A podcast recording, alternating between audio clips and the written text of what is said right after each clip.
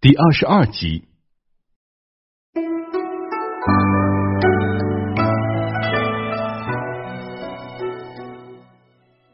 虎丘是苏州城第一风景名胜区，太监刘瑾也前来游玩。在虎丘呢，刘瑾遇到了从扬州前来苏州的两淮巡盐御史张彩。这张彩呢，陕西定西人，高官鲜衣，貌白修伟，风流倜傥，词辩全有。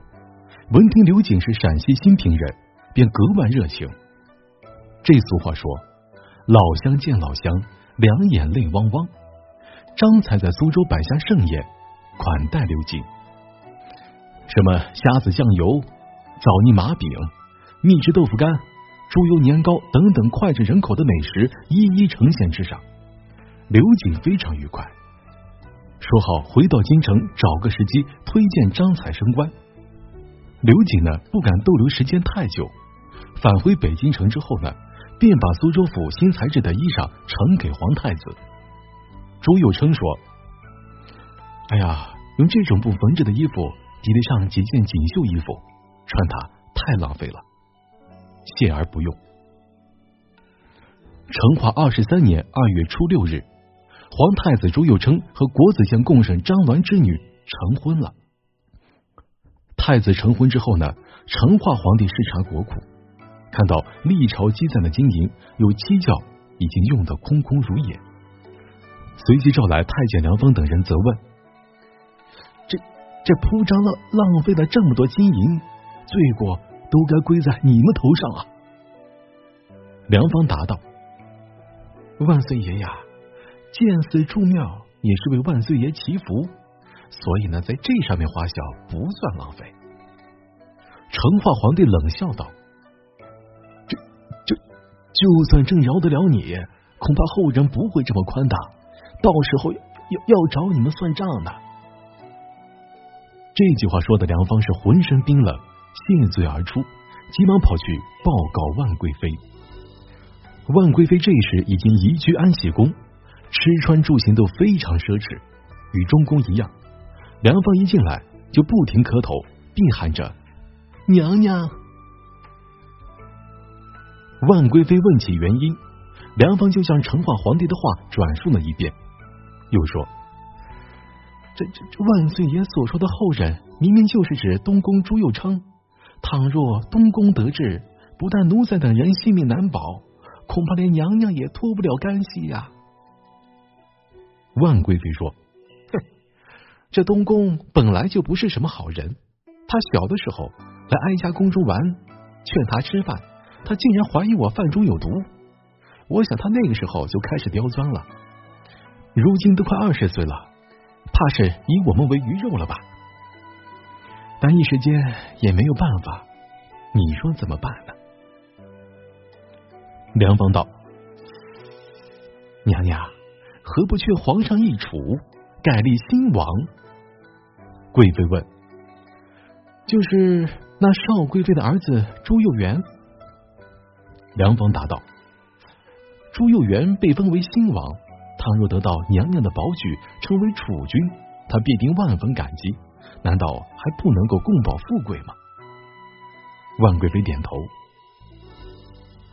而等到成化皇帝进宫，万贵妃就使出她那些蛊媚的手段，吴成太子如何暴力，如何乖张，不如改立新王，以安定社稷等等。成化皇帝起初不肯答应。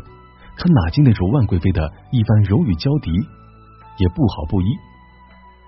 第二天呢，成化皇帝与司礼监掌印太监怀恩谈到这件事情，怀恩是一再不能易处。成化皇帝非常生气，正准备立即下诏易处，忽然接到禀报，说泰山廉政监察御史江洪、文贵等人奏称应该暗示东宫。成化皇帝一边看奏折，一边说。哎，这是天意，不敢有违啊！于是呢，就把易处的事情搁置起来了。万贵妃屡次催促，成化皇帝都不理不睬。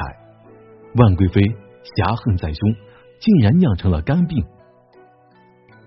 四月，成化皇帝在郊外祭天，遇到弥天大雾，第二天就要回宫的时候，万贵妃安喜宫中的太监忽然来报，万娘娘中弹猝死了。成化皇帝惊诧的问：“怎怎怎么这么快？”太监低头不语。成化皇帝急忙赶到宫中，只见龙榻之上一朵红颜已经枯萎，不禁涕泪交加。再去责问宫中太监，才知道万贵妃这几天一直都是闷闷不乐。正巧有宫女触怒她，她就用拂尘连连打了那宫女几十下。宫女不觉痛，她竟然一口痰毒死在胸中，猝死了。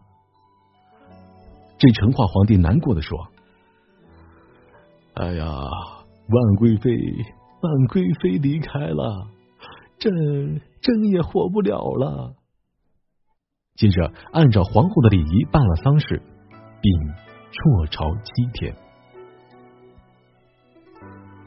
丧葬完毕之后呢，成化皇帝一直都是郁郁寡欢的。李自成和其兄李自龙一样，精通茅山术、纵横术、医术，善于揣摩人心，常常把话说到成化皇帝的心坎上。成化皇帝将李自成升为礼部侍郎。这成化皇帝可是伤心啊！夏雨桃李，秋雨梧桐，都能让成化皇帝回忆起往事来，触景伤情啊。李自成懂得医术啊，本应让成化皇帝静心修养，疏导忧愁，而李自成为了报其兄李自龙之仇，竟然又让成化皇帝服用春药，临行妃子，这结果弄的是成化皇帝龙体越来越差。到了八月，成化皇帝一病不起，命皇太子朱佑称在文华殿管理朝政。文华殿呢，位于紫禁城东部，屋顶绿色，是太子逝世之所。之所以为绿色，是因为五行说东方属木，色为绿，表示生长。所以呢，太子居住世世的宫殿屋顶覆盖着绿色琉璃瓦。过了几天呢？成化皇帝病重不治，驾崩了，享年四十一岁。所以说啊，男同胞们还是得注意身体啊。